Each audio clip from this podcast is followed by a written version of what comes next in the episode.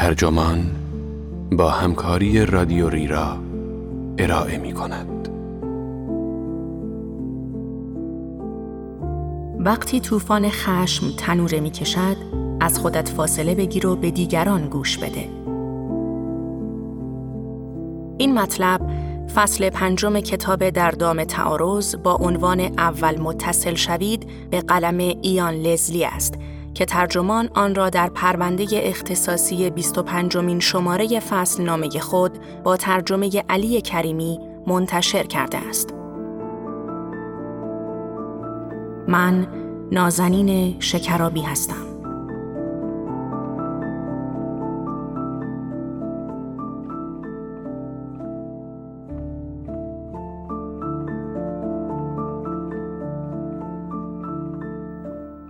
سال 2017 است. ماه اوت است و گرما بیداد می کند.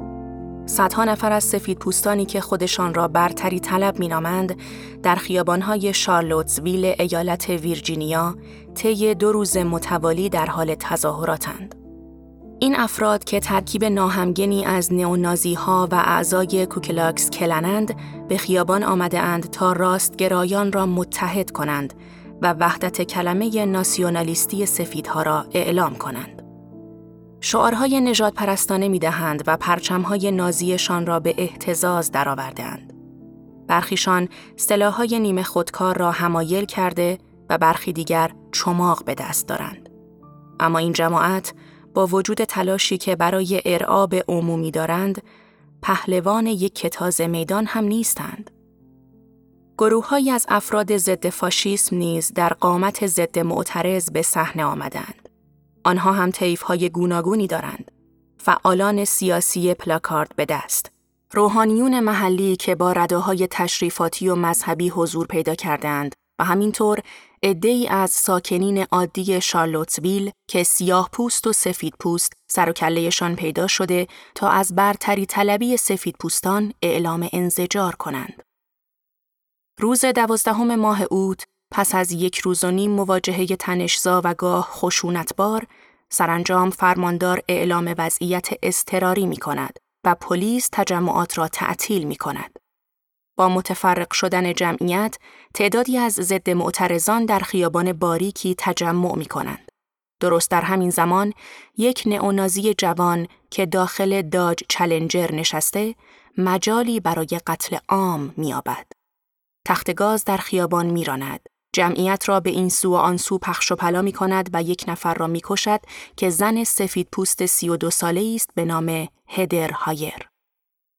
هدر در یک مؤسسه حقوقی در شارلوتسویل به عنوان کارشناس حقوقی کار می کرد.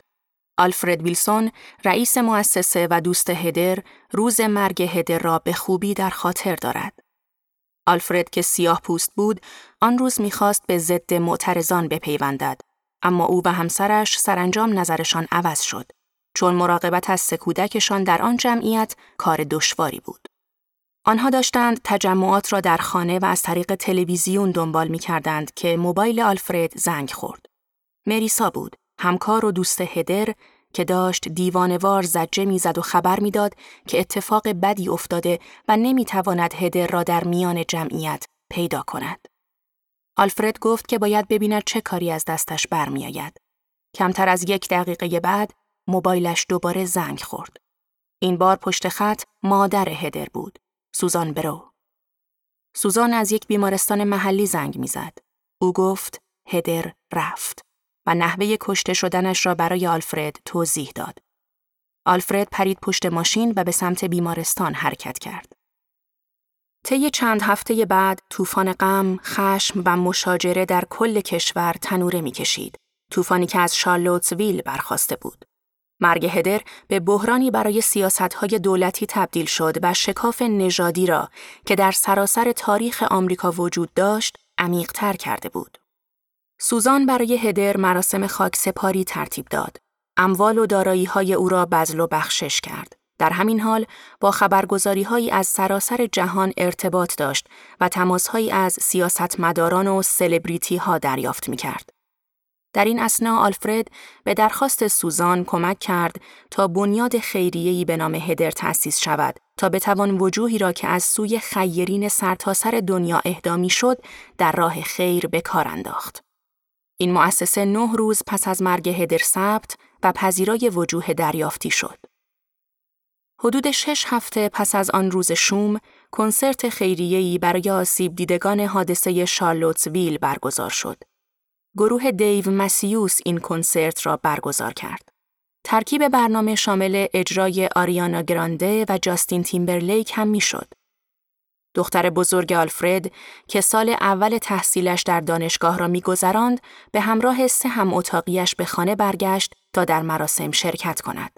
در پایان مراسم آلفرد دخترش را در آغوش کشید و هر 4 دختر عازم دانشگاه شدند. حدود 40 دقیقه بعد آلفرد تماسی از دخترش دریافت کرد. ماشین آنها خراب شده بود. آلفرد به جاده زد تا مشکل را حل کند، اما چون نتوانست ماشین را تعمیر کند، با یدککش اتومبیل تماس گرفت. وقتی یدککش رسید و با دخترها روبرو شد، آلفرد داخل ماشین نشسته بود و داشت با تلفن حرف می‌زد. بعد از اینکه آلفرد از ماشین پیاده شد و به گروه آنها پیوست، راننده یدککش که مردی سفید پوست بود، کمی جا خورد. دختر آلفرد پوست قهوه‌ای روشنی داشت که از همسر فلسطینی آلفرد به ارث برده بود و 3 دوستش همگی سفید بودند. راننده یدککش پرسید: این دخترها چه نسبتی با تو دارند؟ آلفرد قبل از هر چیز برنامه اش را برای او توضیح داد. دخترها ماشین خود او را می بردند. او به یدککش نیاز داشت تا ماشین از کار افتاده را به مغازه تعویض تایر برساند که نزدیک خانه آلفرد بود و حدود 1 ساعت از آنجا فاصله داشت. خود آلفرد هم کنار راننده یدککش می نشست و همراه او می رفت. آلفرد و راننده سوار یدککش شدند و در اتوبان شماره 64 به سمت مقصد حرکت کردند. آلفرد به خاطر می آورد که سکوت سنگینی حکم فرما بود. آن 2 مرد زمان زیادی را در سکوت گذراندند. در میانه راه 1 بار نگاه آلفرد به پشت یدککش افتاد و متوجه چیزی شد. 1 پرچم کنفدراسیون از پنجره آویزان بود. این پرچم برای برخی هم معنی است با مباهات و افتخار به میراث فرهنگی جنوب، اما آلفرد و دیگران آن را نماد ستم و نفرت می‌دانستند. آلفرد تصمیم گرفت لام تا کام حرف نزند. هرچه باشد کابین یدککش فضای کوچکی بود. او میگوید: با خودم گفتم به خشکی شانس. 1 ساعت عذاب‌آور و طولانی در انتظارم است. همه ما برایمان پیش آمده که بخواهیم حرف دشواری را به کسی بزنیم، حرفی که می‌دانستیم آن فرد دست کم در ابتدای امر زیر بارش نخواهد رفت. تصور گفتن آن حرف و خشم و نکوهشی که احتمالاً در پی داشته زبان ما را بند آورده است. دلم می‌خواهد به شما بگویم که نگران نباشید. ترستان را کنار بگذارید و در 1 چشم به هم زدن شیرجه بزنید داخل مخالفت. اما نمی‌توانم. نقطه عزیمت بحث مهم است. دانشمندان رشته‌های مختلف بارها به این نتیجه رسیده‌اند که تفاوت‌های ظریفی که در نحوه آغاز مکالمه وجود دارد، بیش از آنچه گمان کنیم در سرنوشت گفتگو تأثیر دارد.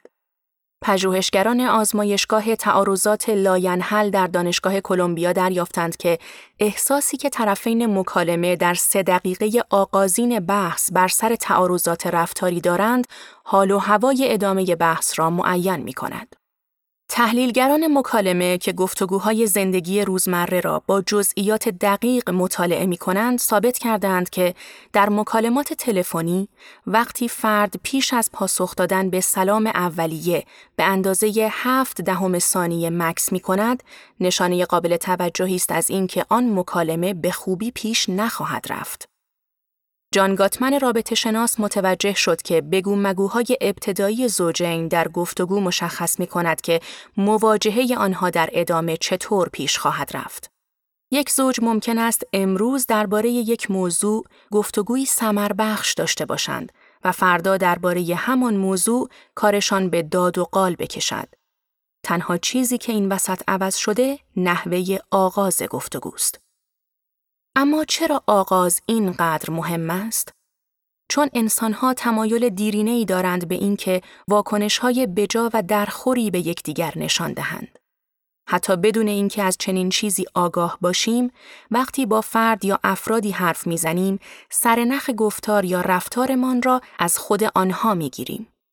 اگر کسی با رفتارش به ما نشان دهد که از ما خوشش میآید، ما هم میخواهیم به او بفهمانیم که از او خوشمان میآید. اگر کسی برایمان از دانسته‌ها یا احساساتش پرده بردارد، ما هم به سرمان میزند که متقابلاً همان کار را انجام دهیم. و اگر کسی با ما خصمانه رفتار کند، میل شدیدی به جانمان می‌افتد که با او خصمانه رفتار کنیم. این حالت بازتابی رفتار و جریان احساسی گریزناپذیر نیست، اما خب غالباً اتفاق می‌افتد. آلن سیلرز آن را قانون عمل متقابل می‌خواند. به محض اینکه چرخه بازخورد مثبت یا منفی آغاز شد، فرار از آن کار حضرت فیل است. یک مواجهه متشنج ممکن است به نبردی تمام عیار و کشنده تبدیل شود، حتی اگر هیچ یک از طرفین خواهان چنین چیزی نباشند. در یکی از آزمایش‌های آزمایشگاه گاتمن، فقط 4% از زوجهایی که تعاملشان را به طرز ناخوشایندی شروع کردند، توانستند آن را به مسیر خوشایند بازگردانند. اینکه با نیتی شرافتمندانه پا به گفتگو گذاشته باشید هم دیگر محلی از اعراب نخواهد داشت. آلن سیلرز معتقد است که در بیشتر جر و بحث‌های زن و شوهری، هر دو طرف می‌خواهند منصف به نظر بیایند و به همین دلیل تلاش می‌کنند بدون اینکه احساسات همدیگر را جریحه دار کنند، به اهدافشان دست یابند. اما تنش‌ها قد می‌کشند. افراد رفته رفته بیفکرتر و بیملاحظه تر رفتار می کنند. آنها جانب انصاف را رعایت نمی کنند و حرفهای نیشدار به زبان می آورند. پای مسائل کاملاً بی ربط را به میان می کشند تا طرف مقابل را مغلوب کنند. اینطور می شود که تعارض بالا می گیرد. نقطه عزیمت مهم است. شما چطور عازم بحث می شوید؟ در سال 1943 سرگرد شروود موران از نیروی دریایی ایالات متحده یادداشتی درباره بازجویی از اسیران جنگی دشمن چاپ کرد و آن را بین گردانهای سرتاسر جبهه اقیانوس آرام توزیع کرد. موران سابقاً مبلغ مذهبی بود و پیش از جنگ در توکیو تشکیل خانواده داده بود. وقتی ژاپنی‌ها در سال 1941 به پرل هاربر حمله کردند، او 56 ساله بود و در بوستون زندگی می‌کرد. با علم به اینکه مهارتش در زبان ژاپنی و آشناییش با فرهنگ ژاپنی می‌تواند کمکی به جنگ کند، وارد ارتش شد. نام موران به سرعت سر زبان‌ها افتاد و به عنوان بازجویی توانمند شناخته شد که می‌تواند آن دسته از سربازان ژاپنی را به حرف بیاورد که بسیار سرسخت بودند و نم پس نمی دادند و همچون تروریست های تکفیری این روزها تا پای جان به آرمانشان متعهد بودند و با تمام وجود دشمن آمریکا بودند. موران در یادداشتش توضیح داد که چرا از روش‌های تهدیدآمیز و رعب‌آوری که بازجویان دیگر استفاده می کردند دوری می جست. او باور داشت که اگر بخواهیم به زور به زندانی بقبولانیم که در برابر طرف غالب ایستاده، او در یک موضع تدافعی روانشناختی قرار می‌گیرد. موران اعتقادی به الغای احساس ترس یا ضعف به زندانی نداشت. اینکه کرامت زندانی را لکه‌دار کنیم، صرفاً عزم او را برای صحبت نکردن تقویت می‌کند. به جای این کارها، هدفمان باید رسیدن به علقه روحی و عقلانی باشد. پیشفرض موران این بود که حتی سفت و سخت ترین زندانی هم داستانی برای تعریف کردن دارد. کار بازجویی این است که شرایطی را مهیا کند که زندانی حس کند می‌خواهد و می‌تواند داستانش را تعریف کند. مطمئن ترین راه برای انجام چنین کاری این است که نشان دهید برای او به عنوان یک انسان اهمیت قائلید. موران معتقد بود او و گرفتاری‌هایش را به مرکز صحنه بیاورید، نه خودتان و سؤال‌های خودتان و مسائل جنگی را. اگر مجروح یا خسته است، می توانید از او بپرسید که آیا به اندازه کافی غذا به او می‌دهند یا نه. اگر مجروح شده باشد، شانس بزرگی به شما روی آورده. درباره زخم‌هایش صحبت کنید. بپرسید که آیا دکتر تیمارش کرده یا نه. از او بخواهید جراحات یا سوختگی‌هایش را به شما نشان دهد. امروزه بیشتر بازجوهای مجرب با این حرف‌ها موافقند. استیون کلاینمن، سرهنگ سابق ارتش، یکی از مجربترین و سابقه‌دارترین بازجویان ارتش ایالات متحده است و شدیداً با روش‌های توهین‌آمیزی که در مبارزه با تروریسم استفاده می‌شوند، مخالف است. او برای من ماجرای یک بازجویی را که در بغداد انجام داده بود، تعریف کرد.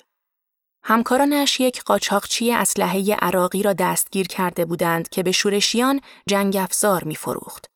زندانی تحت بازپرسی‌های پرخاشجویانه بود و لام تا کام حرف نمی‌زد، به جز یک بار که درخواست تماس با دخترانش را داد. ایده‌ای در ذهن کلاینمن جرقه زد. وقتی نوبت به او رسید تا از زندانی سوال بپرسد، کارش را اینطور شروع کرد. درباره دو دختر خودش صحبت کرد و از احساسش گفت و ناراحتیش از اینکه دخترانش را در خانه تنها گذاشته و به اینجا آمده. در مقابل مرد عراقی هم سفره دلش را باز کرد و درباره ناراحتیش از اینکه کارش موجب شده شهر برای کودکان ناامن شود صحبت کرد. کلاینمن میگوید ما صحبتمان را به عنوان دو پدر دلواپس و نگران شروع کردیم، نه به عنوان بازجو و زندانی سیاسی. اگرچه کلاینمن این کار را با نام روش عمل متقابل نمی شناخت، اما در عمل داشت همان روش را به کار می بست. او خودش را تا حدی افشا کرد و همین کار سرنخ را به دست زندانی داد تا او هم همین کار را انجام دهد. در ادامه، عراقی هر آنچه را که کلاینمن نیاز داشت به او گفت. این سناریو هر چقدر هم که از زندگی اکثر ما دور باشد، الگویی را برای آغاز کردن مخالفت ورزی‌های بالقوه پرتنش در اختیارمان می‌گذارد. پیش از این که شیرجه بزنید و یک هو بپرید وسط جر و بحث، سعی کنید بستر درستی برای گفتگو بسازید. از دغدغه‌ها و نگرانی‌های طرف مقابلتان سر درآورید و به هر چیزی که در نحوه گفتگویتان با او وجود دارد اعتنا کنید. به همان روشی رفتار کنید که دوست دارید به شما واکنش نشان دهد. تصویری را که از همصحبت ایدئالتان دارید در ذهن مجسم کنید و سعی کنید خودتان هم همانطور باشید. از آنجا که مخالفت ورزی ما را به هم می‌ریزد، غالباً در هنگام مخالفت کردن نقابی از آسیب ناپذیری به چهره مان میزنیم و از قضا همین کار است که نتیجه عکس به بار می آورد. صادقانه حرف بزنید و خواهید دید که طرف مقابل هم به احتمال زیاد با شما رو راست خواهد بود. مخالفت ورزی‌های بهتر از پی روابط بهتر می آیند. این ترتیب و توالی اهمیت زیادی دارد. کسانی که گفتگوهای دشوار را به خوبی اداره می کنند، با یک چیز از بقیه ما متمایز می شوند.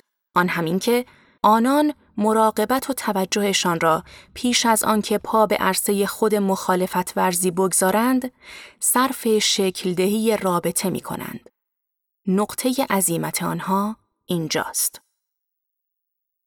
میانجیگران پیش از طلاق، به زوجهایی که در شرف جدایی‌اند کمک می‌کنند تا به توافقی برسند که هزینه‌های قانونی کمتری برایشان تراشیده شود.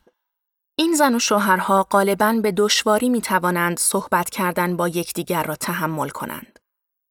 پاتریک فیر فقید، یکی از پیشگامان میانجیگری پیش از طلاق، در یکی از مصاحبه‌هایش توضیح می‌داد که همیشه کارش را از یک نقطه توافق آغاز می‌کند. مهم هم نیست که آن نقطه چقدر پیش پا افتاده و سطحی باشد. او گفت، اگر مجبور باشم، حتی ممکن است از اینجا شروع کنم که همه ما روی انسان بودنمان و اینکه داخل این اتاق حضور داریم، توافق داریم. موضوع توافق آنقدرها مهم نیست که خود عمل توافق داشتن اهمیت دارد. وقتی با یکی از میانجیگران پیش از طلاق، یعنی باب رایت، صحبت می کردم، او هم همین حرف فیر را می زد. او می گفت، به زن و شوهرها می گویم هر دوی شما با آمدن پیش میانجیگر موافقت کردید و این خودش کم چیزی نیست. البته که این یک کلک است، اما به کار می آید، چون همین عمل توافق کردن در مورد چیزی غیر از مسئله موجود یادآور کوچکی است از این واقعیت که آن اختلاف نظر یگانه مشخصه رابطه مورد نظر نیست. رایت که یک دفتر میانجیگری را در گرند رپیدز میشیگان اداره می کند، دائما با زوجهایی سر و کله می زند که دست کم یکی از طرفین از رنج و عصبانیت در شرف انفجار است. در چنین وضعیتی، شما احتمالاً بهترین راهکار را در این می‌بینید که فاصله تان را با احساسات و عواطف افراد حفظ کنید و مستقیم بروید سر وقت مذاکرات و حل و فصل مسائل حقوقی.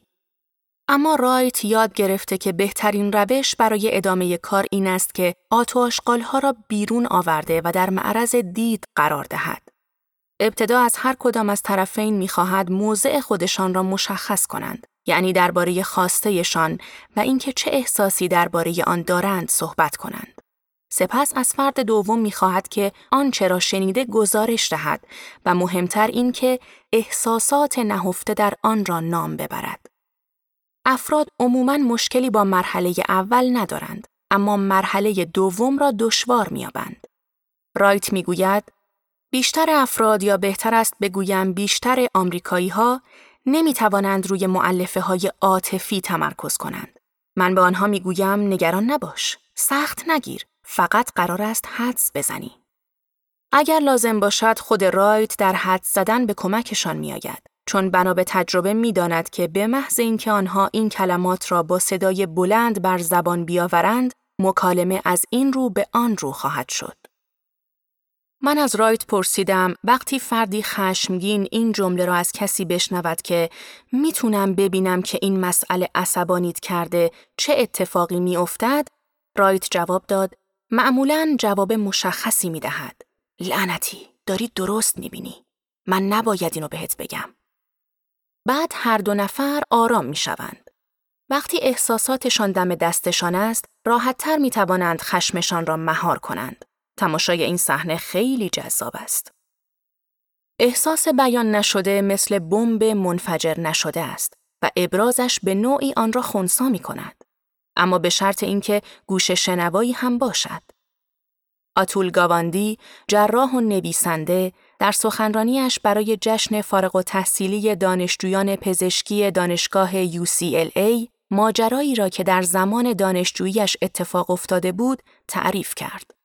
وقتی در شیفت شب بخش اورژانس یک بیمارستان کار می‌کرد، زندانی را به او تحویل دادند که نیمی از یک تیغ ریش‌تراشی را قورت داده بود و مچ دستش را هم بریده بود. در همان حال که گاواندی جراحت‌های او را معاینه می‌کرد، مرد دائماً سیلی از فحش‌ها و نیش و کنایه‌ها را روانه پرسنل بیمارستان، افسر پلیسی که او را آورده بود و دکتر جوان بی‌کفایتی که مشغول معالجه‌اش بود می‌کرد. گاواندی دلش میخواست به مرد بگوید خفه شو. حتی به این فکر کرد که رهایش کند. اما این کار را نکرد. او توضیح میدهد. ناگهان به یاد حرف یکی از اساتیدم درباره عملکرد مغز افتادم. وقتی افراد حرف میزنند، صرفاً افکارشان را بیان نمی کنند، بلکه حتی بیشتر از افکار دارند عواطف و احساساتشان را بیان می کنند. آنها واقعاً میخواهند این احساساتشان شنیده شود. به این ترتیب دست از شنیدن کلمات مرد برداشتم و تلاش کردم به جای کلماتش احساساتش را بشنوم. گفتم به نظر میرسه خیلی عصبی هستی و احساس میکنی بهت بی احترامی شده. گفت آره عصبیم. من عصبیم و به هم بی احترامی شده. صدایش تغییر کرد. به من گفت اصلا نمیتونی تصور کنی توی اون هلفدونی چه خبره. او 2 سال متوالی را در انفرادی گذرانده بود. چشمهایش خیس شد. آرام گرفت.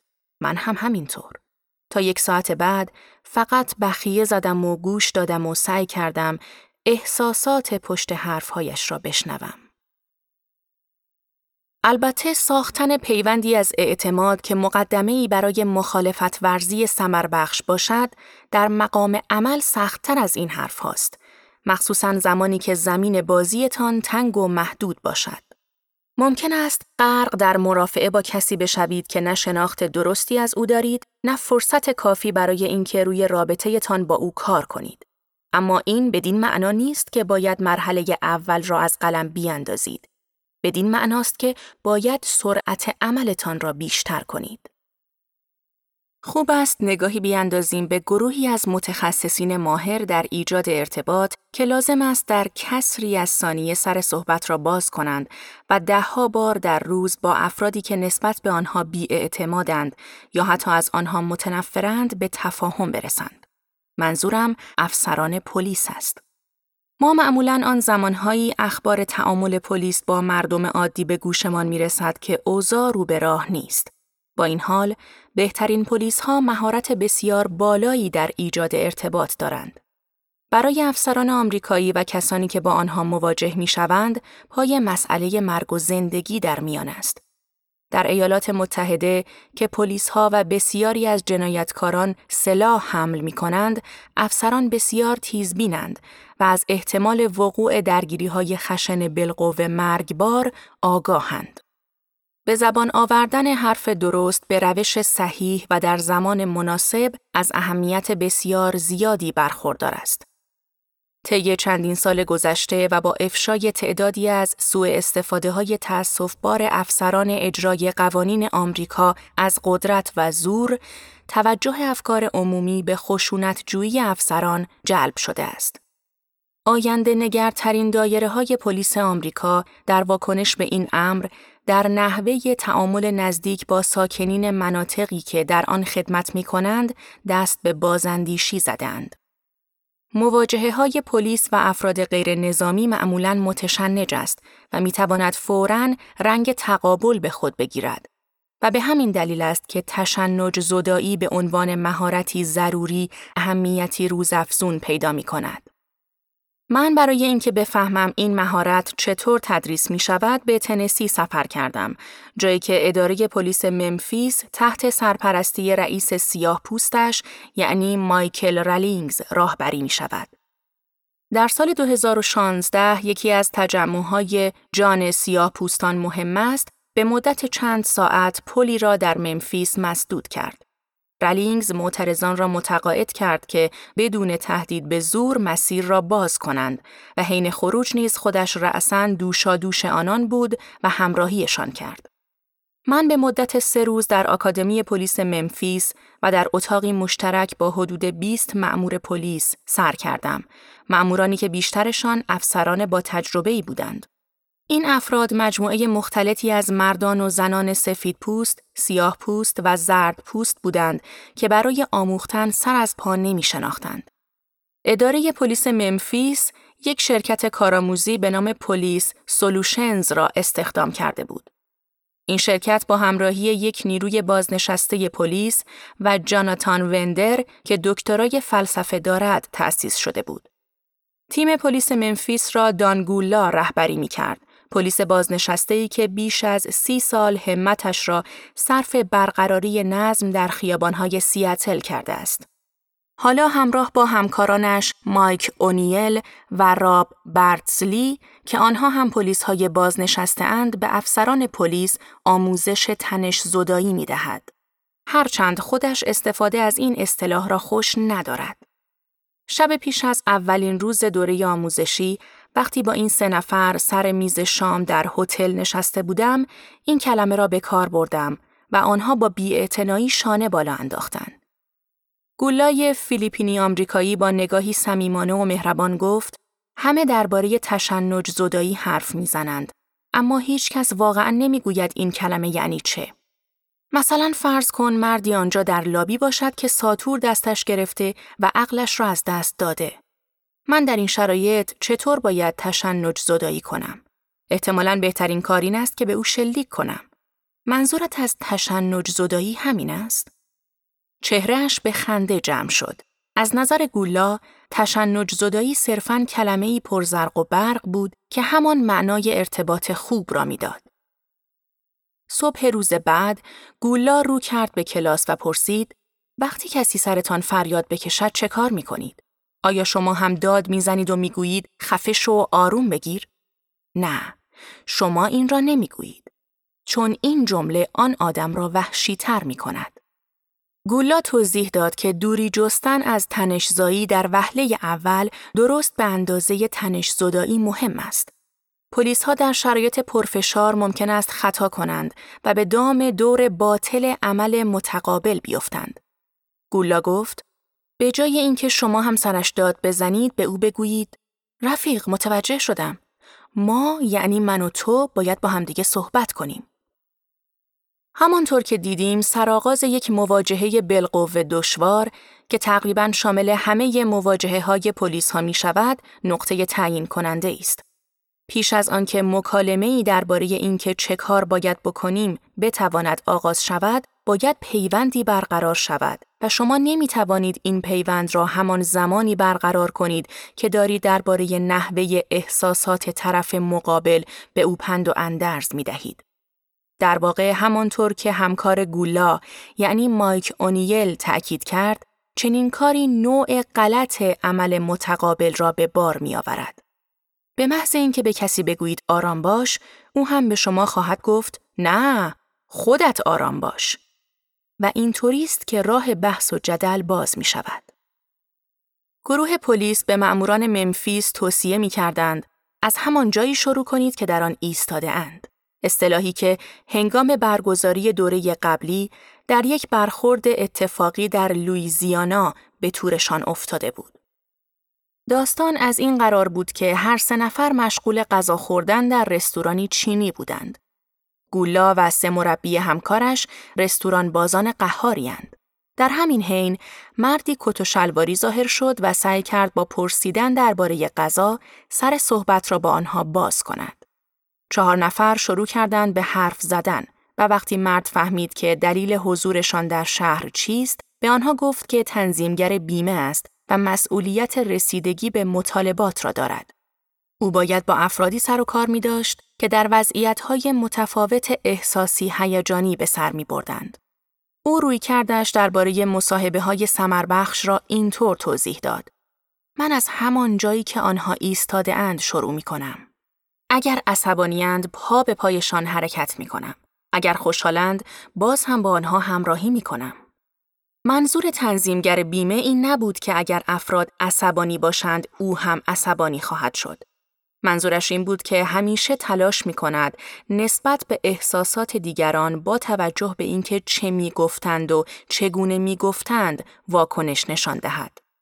او سبک ارتباطیش را هماهنگ با مزاج و خلق و خوی افراد تنظیم می کرد. از آن زمان به بعد، این عبارت تبدیل شد به یکی از شعارهای همیشگی گروه پلیس. از همان جایی شروع کنید که در آن ایستاده اند. شروع کردن از همان جایی که ایستاده اند، یعنی توجه کردن به موقعیتی که در آن به سر میبرند. مایک اونیل در کلاس درباره کارهایی صحبت کرد که افسران وقتی به موقعیت‌های بالقوه ناپایدار میرسند، باید آویزه گوش کنند. او می گفت افسر در چنین شرایطی باید بتواند حتی برای چند لحظه هم که شده در جریان امور وقفه ایجاد کند تا اوضاع را هم از حیث عاطفی و هم از حیث فیزیکی برآورد کند. او گفت من فقط وارد می شوم و به مدت چند ثانیه گوش می دهم. تلاش می کنم قطعات پازل را کنار هم بچینم و ماجرا را برای خودم بازسازی کنم. بعضی وقتها ما یک هو پرتاب می شویم داخل ماجرا و تصور می کنیم از مشکل سر در آورده ایم. اما فقط زمانی متوجه می شویم قضیه واقعاً از چه قرار است که چند تا سوال بپرسیم. یکی از افسران زن بی‌محابا وسط بحث پرید. گفت من سعی می کنم با افراد ارتباط برقرار کنم. اگر بچه‌ای داخل خانه باشد، اجازه می‌گیرم او را بغل کنم. بعد توجه‌ها می‌رود به سمت آن بچه و همه آرام می‌گیرند. یک بار به محض ورود به خانه با نمادهای زیگ مواجه شدم. زیگ زاور یک برند محبوب اسلحه است. ادامه داد: خب متوجه شدم که در خانه اسلحه هست. دانستن این نکته غنیمت بود، اما غیر از آن فرصتی پیدا کرده بودم تا ارتباط بگیرم. خب چه مدل تفنگ‌هایی داری؟ یک افسر زن دیگر گفت یک بار فردی را دستگیر می کرده که پدرش ناخوش احوال بوده. او هم درباره مادرش به متهم گفته که مدتی پیش از آن به خاطر سرطان مرده بوده است.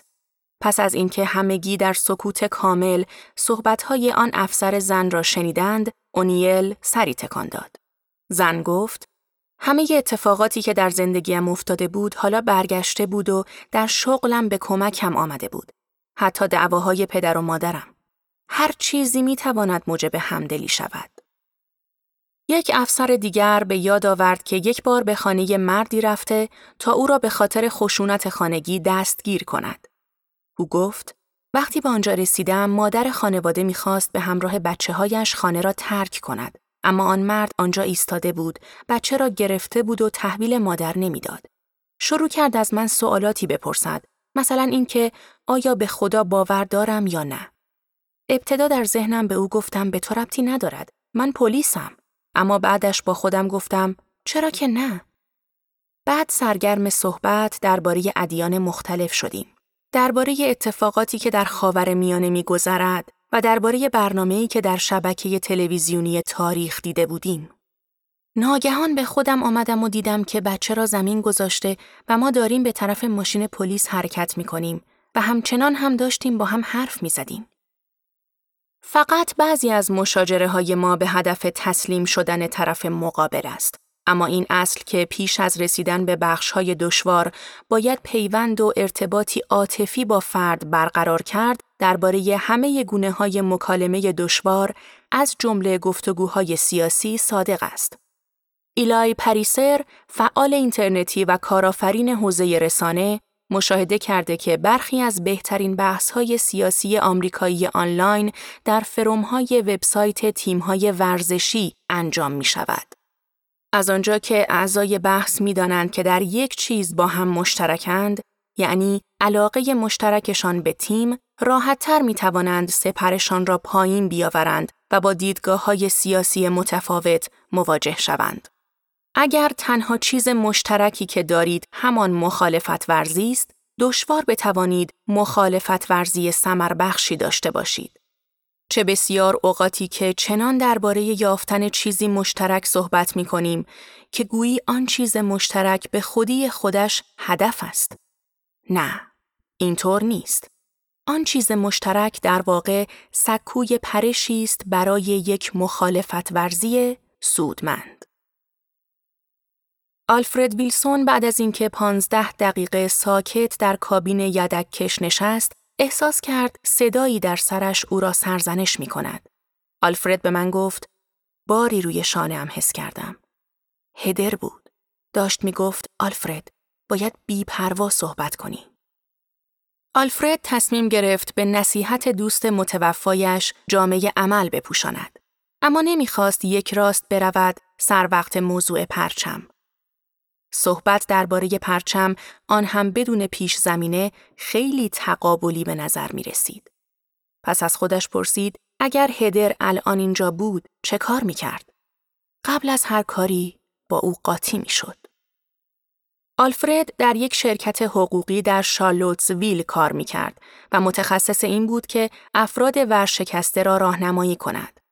5 سال قبلتر به دنبال استخدام یک متصدی ورود داده بود، یعنی کسی که باید با مراجعان شرکت در اولین حضورشان ملاقات می‌کرد و اطلاعاتشان را در سیستم وارد می‌کرد. یکی از دستیاران حقوقی آلفرد، دوست خودش، هدر هایر را به او پیشنهاد کرده بود، اما به او گفته بود که باید معیارهای سختگیرانه‌اش را کنار بگذارد.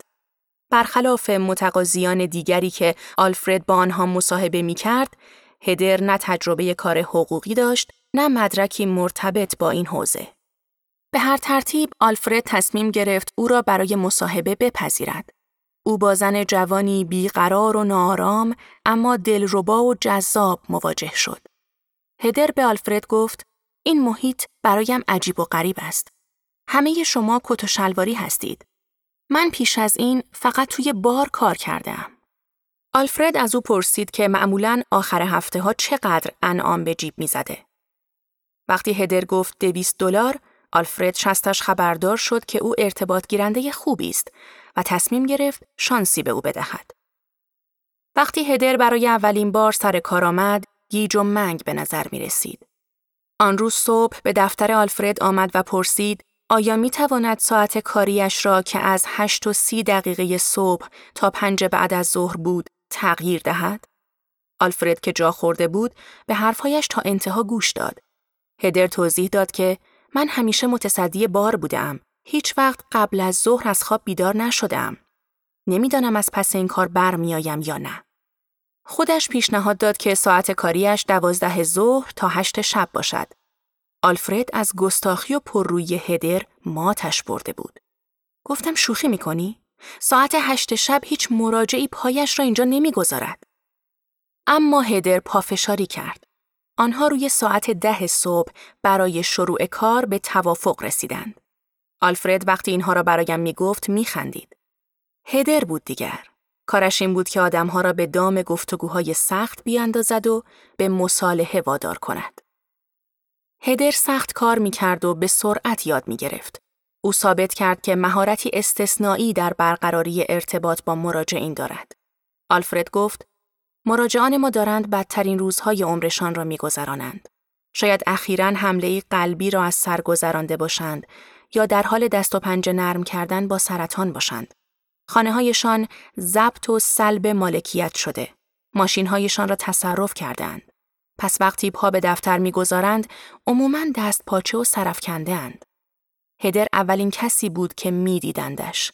او این توانایی را داشت که به آنها احساس راحتی بدهد و کمکشان کند ریلکس باشند. پس از چند ماه آلفرد متوجه شد که در تشکیل پرونده‌ها تغییراتی به چشم می‌خورد. مراجعین ما بعد از صحبت با هدر چیزهای بیشتری به ما می‌گفتند. این یعنی می‌توانستیم بیشتر کمکشان کنیم. او داشت گره‌های کور را باز می‌کرد. هدر با خانواده آلفرد آشنا شد. او و دختر کوچکم خیلی به هم نزدیک بودند. هدر برای دخترم از اهمیت بی‌پرده حرف زدن میگفت. گاهی اوقات زمانی که آلفرد وارد دفتر میشد، هدر داشت گریه میکرد. معمولاً اینطور بود که آدم مظلوم یا بی دست و پایی را دیده بود که در شبکه‌های اجتماعی از او سوء استفاده کردند. یک روز وقتی آلفرد از او پرسید که چرا گریه میکند، هدر پاسخ داده بود که گریهش به خاطر خود آلفرد است. هدر گفت: آلفرد، نمیفهمم چرا به بعضی از این افراد کمک میکنی. او متوجه اتفاقی شده بود که هنگام ملاقات آلفرد با مراجعین جدیدش افتاده بود. آلفرد مات و مبهوت پرسید که منظورش از این حرفها چیست. هدر گفت: دستت را دراز میکنی اما با تو دست نمیدهند. انگار نه انگار که به کمکت نیاز دارند. آلفرد به درستی حرفهای هدر پی برد. او به من گفت که حدس میزنم این اتفاق بارها و بارها در طول زندگیم افتاده و من حواسم نبوده یا چیزی درباره اش نگفتم. انگار دیگر پذیرفته بودم با من اینطور رفتار کنند. علاوه بر این، هدر متوجه شد که حدود 1 ساعت بعد همان افراد وقتی دفتر آلفرد را ترک می کردند، او را در آغوش گرفتند و فراوان اظهار تشکر کردند. این مسئله فقط موجب ناراحتی بیشترش شده بود. آلفرد آنقدر دل مشغول دوری جستن از تعارض بود که اجازه میداد این بی‌انصافی ها ادامه پیدا کند. اما بالاخره رفتارش را تغییر داد. حالا اگر دستم را دراز کنم و دستشان را جلو نیاورند، میگویم: هی، من نتونستم باهات دست بدم. وادارشان میکنم به من توجه کنند و با احساس ناخوشایندی که دارند کنار بیایند. بعد آنها هم خودمانی تر میشوند. هدر استاد مواجهه های این شکلی بود. او از ویدئویی گفت که شخصی در روز راهپیمایی از هدر گرفته بود و هدر را نشان میداد که دارد با زن ناسیونالیست سفیدپوستی حرف میزند. هدر با 3 دوست سیاهپوستش است و دارد با آرامش تمام از آن زن میپرسد: می توانی بگویی چرا از دوستان من خوشت نمی آید؟ اگر جوابی برای این سوال نداری، پس چطور مطمئنی که الان داری کار درست را انجام می دهی؟ برگردیم به کابین یدک کش. بعد از اینکه آلفرد صدای هدر را در مغزش شنید که داشت با او حرف می زد، چند لحظه ای به فکر فرو رفت. چطور مکالمه را شروع کند؟ عاقبت زبان باز کرد و گفت: از کی راننده کامیون یدک کشی؟ واقعاً در کارت استادی. همان وقت که داشتی ماشین را بلند می کردی فهمیدم. راننده رغبت نشان داد و اینطور شد که صحبتشان گل انداخت. آلفرد می گوید: فهمیدیم که هر دویمان 3 بچه داریم و هر دویمان شغلهای زیادی را تجربه کرده ایم، چون دنبال یک شغل آینده دار بوده ایم. وقتی یدکش داشت به مغازه تعویض تایر نزدیک میشد، ساعت حدوداً 1 بامداد بود. اینجا بود که آلفرد سوال سختش را پرسید. به او گفتم میخواستم چیزی ازت بپرسم. چرا آن پرچم را آن عقب نصب کرده ای؟ کامیون هنوز داشت حرکت میکرد، اما انگار همه چیز متوقف شده بود. راننده کمی درنگ کرد. قبلترش داشت با 1 دست رانندگی میکرد، اما حالا هر 2 دستش را روی فرمان گذاشته بود و مستقیم خیره شده بود به جلو. بعد گفت به خاطر اینکه از میراثم پشتیبانی کنم. آلفرد با حالتی از سر کنجکاوی پرسید پدر بزرگت در جنگ‌های داخلی جنگیده؟ راننده مردد به نظر می رسید. گفت فکر کنم عموی پدر بزرگم بوده. آلفرد گفت قبول، ولی تو یک چهره عمومی هستی. تو ماشین مردم را یدک کشی می کنی. خیلی از افراد نسبت به این پرچم حس ناخوشایندی دارند. من هم اولش همین طور بودم، اما من و تو چیزهای مشترک خیلی زیادی داریم. راننده پذیرفت. آلفرد پس از اینکه کارش داخل مغازه تمام شد، تشکر کرد و بیرون آمد. همسرش در راه بود تا او را سوار کند و هنوز نرسیده بود. کامیون نزدیک آمد و کنارش توقف کرد. آلفرد میگوید من جلو رفتم و گفتم که میتواند برود. در جواب گفت هوا تاریک است، نباید تنهایی این بیرون بایستی. فهمیدم که نگرانم است. حدود 1 هفته بعد راننده با آلفرد تماس گرفت. میخواست بداند اوضاع رو به راه است یا نه. آلفرد به او گفت که ماشین دخترش تعمیر شده و از او بابت پیگیریش تشکر کرد. راننده گفت آهان، راستی میخواستم بگویم که آن پرچم را برداشتم. چند روز پس از مرگ هدر، مادرش سوزان برو مراسم یادبودی برای دختر متوفایش برگزار کرد که میلیونها نفر در آمریکا و سرتاسر جهان آن را تماشا می‌کردند. برو پیامی برای قاتل هدر و همپیمانانش داشت. تلاش کردند او را بکشند تا صدایش را خاموش کنند. اما چه اتفاقی افتاد؟ الان صدایش به گوش همه میرسد. آن کلمات ساده و جسورانه سریعاً دست به دست شد و به سرتیتر جهانی سخنرانی برو تبدیل شد. این کلمات گرچه قدرتمند و نافذ بودند، اما بر حرفهای دیگر برو سایه انداختند. حرفهایی که شاید جذابیت رسانه‌ای کمتری داشتند، اما به همان اندازه مهم بودند. برو به جای قداست بخشی به دخترش، به توصیف واقعیت عریان و بی‌روتوش زندگی با زن جوانی پرشور و کله شق پرداخت. او می گفت وای خدای من، هنگام غذا خوردن با او می دانستیم که مصیبتی در انتظارمان است. می دانستیم باید بشنویم و حرف بزنیم و شاید هم کار به جر و بحث بکشد. اما به هر حال اتفاق می افتاد و نمی شد از آن فرار کرد. شوهرم می گفت خب من میروم بیرون داخل ماشین و کمی با موبایلم بازی میکنم. من و هدر حرف میزدیم. من گوش میدادم. بعدش چک و چانه میزدیم و من گوش میدادم. چیزی که سخنرانی سوزان برو را تا حد زیادی خاص میکرد این بود که صرفاً درباره ضرورت تغییر جهان و وفاداری به باورها با مردم حرف نزد. غیر از اینها درباره دشواری مخالفت ورزی صحبت کرد و اینکه در عین دشواری از نان شب برایمان واجب‌تر است. او گفت بیایید گفتگوی ناخوشایندی داشته باشیم. اصلاً آسان نیست که بنشینیم و بگوییم خب چرا حالت بد است. اصلاً آسان نیست که بنشینیم و بگوییم بله خب من اینطوری فکر می‌کنم و باهات موافق نیستم، اما می‌خواهم با احترام تمام به آن چیزی که می‌گویی گوش کنم. ما قرار نیست محکم سر جای خودمان بنشینیم، دستمان را تکان دهیم و بگوییم بیا اینجا. حقیقت این است که ما به اختلاف نظر خواهیم رسید، از دست یکدیگر عصبانی خواهیم شد، اما بیایید این عصبانیت را نه به نفرت، نه به خشونت و نه به ترس، بلکه به سمت عمل شرافتمندانه هدایت کنیم. همین الان مردمانی در اینجا هستند که می‌خواهند به یکدیگر گوش کنند و با یکدیگر حرف بزنند. دیشب در نیو انگلند تجمع مسالمت‌آمیزی به نام هدر برگزار کردند تا با یکدیگر گفتگوهای دشواری داشته باشند. اگر خواستید بدانید که این گفتگوها چگونند، به پست‌های فیسبوک هدر نگاهی بیاندازید. من به شما میگویم آن پست‌ها گاهی تند بودند، اما گفتگو بودند و گفتگو باید اتفاق بیفتد. سوزان معلم بازنشسته است که با شوهر دومش در تریلر پارکی در ویرجینیا زندگی می کند. محبته‌ای که حدود نیم ساعت تا شارلوتسویل فاصله دارد. از زمان مرگ هدر، او حمایت از گفتگوهای سیاسی دشوار و ترویج آنها را به عنوان مأموریتی شخصی برای خودش برگزیده است.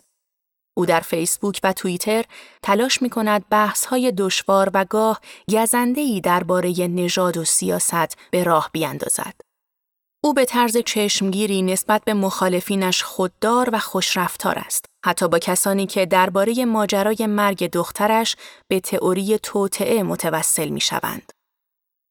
برو به من گفت که فکر نمی‌کند همه افرادی که وارد مناقشات سیاسی می‌شوند آدم‌های خوشقلبی باشند. به نظرش گفتگو با برنامه ریزان و سردمداران تجمعات ناسیونالیستی سفیدپوستان فایده چندانی نداشت، اما علاقمند بود با کسانی که همدلی موقتی با آرمان‌های آنان دارند ارتباط برقرار کند. او گفت توییتر جایی است که افراد هر کدام در گوشه‌ای ایستادند و سر همدیگر داد می‌کشند. کودکان هم وقتی از چیزی می‌ترسند و حرف دیگری به ذهنشان نمی‌رسد همین کار را می‌کنند.